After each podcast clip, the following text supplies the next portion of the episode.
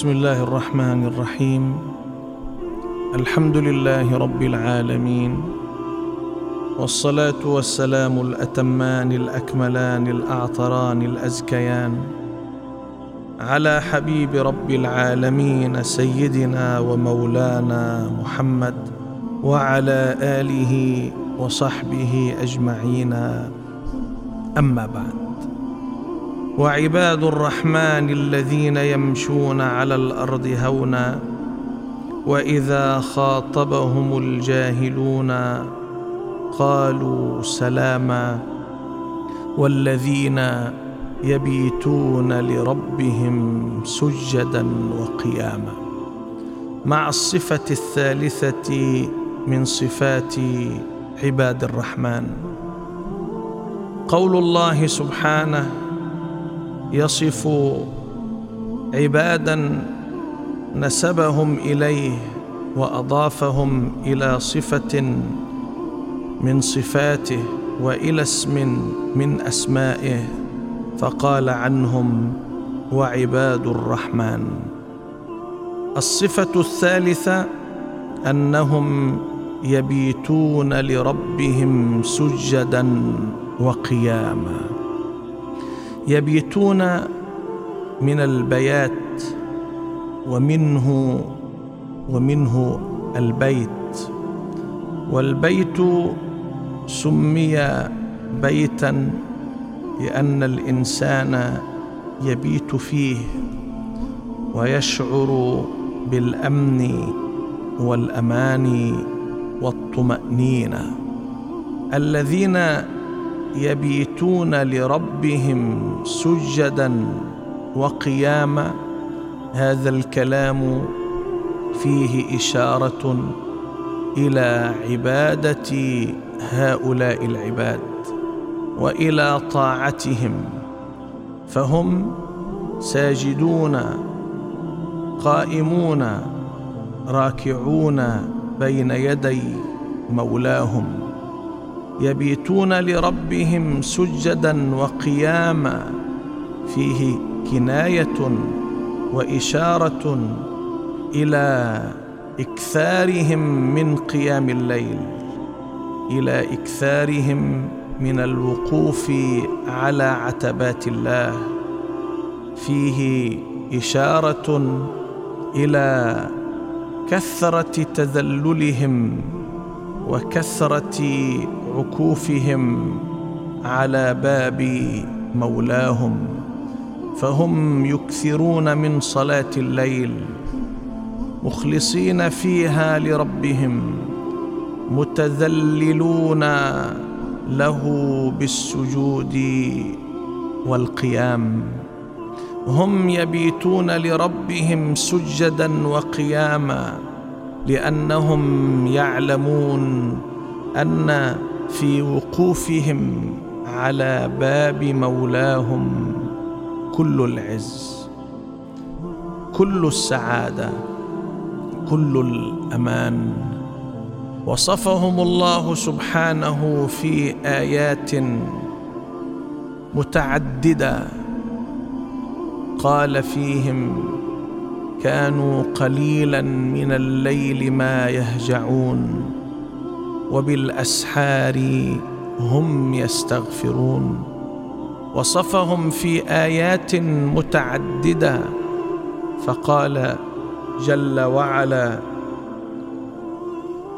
إلا المصلين الذين هم على صلاتهم دائمون. والذين في أموالهم حق معلوم للسائل والمحروم. هم مداومون على صلاتهم لأن في صلاتهم تحقيق صلتهم بخالقهم. وساعات التجلي هي تلك الساعات في ظلمات الليل التي يخاطب الجليل سبحانه وتعالى فيها عباده فيناديهم ألا هل من تائب؟ ألا هل من صاحب حاجة؟ ألا هل من مستجير؟ هم يقومون في هذه الساعات يطرقون باب مولاهم يشكون همومهم ويطلبون حوائجهم.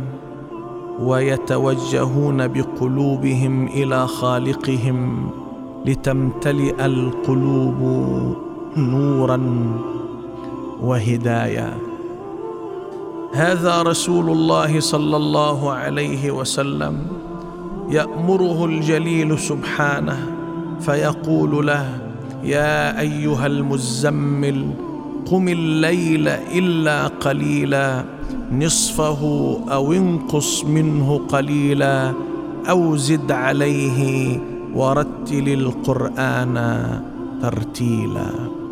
قيام الليل. يبيتون لربهم سجدا وقياما. لا يتركون قيام الليل لأن فيه نورا لقلوبهم. وانسا لأرواحهم وسبحا لأفكارهم. يا حبيب القلوب أنت الحبيب أنت ولفي وأنت مني قريب. يا طبيبا بطبه يتداوى كل ذي سقم فنعم الطبيب. أشرقت شمس من أحب بليل فأنارت فما كان الغروب إن شمس النهار تغيب بليل وشموس العاشقين ليست تغيب وإذا ما الليل أسبل ستره فإلى ربها تحن القلوب فمن كانت له حاجة فليطرق باب مولاه في ظلمات الليل.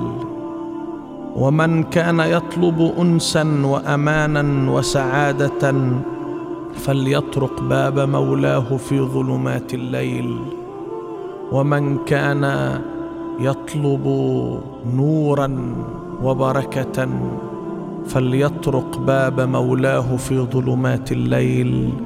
ومن كان يريد وصلا فليطرق باب مولاه في ظلمات الليل ليدخل مع هؤلاء العباد في دائرة تسبيح الله وتمجيده وتعظيمه.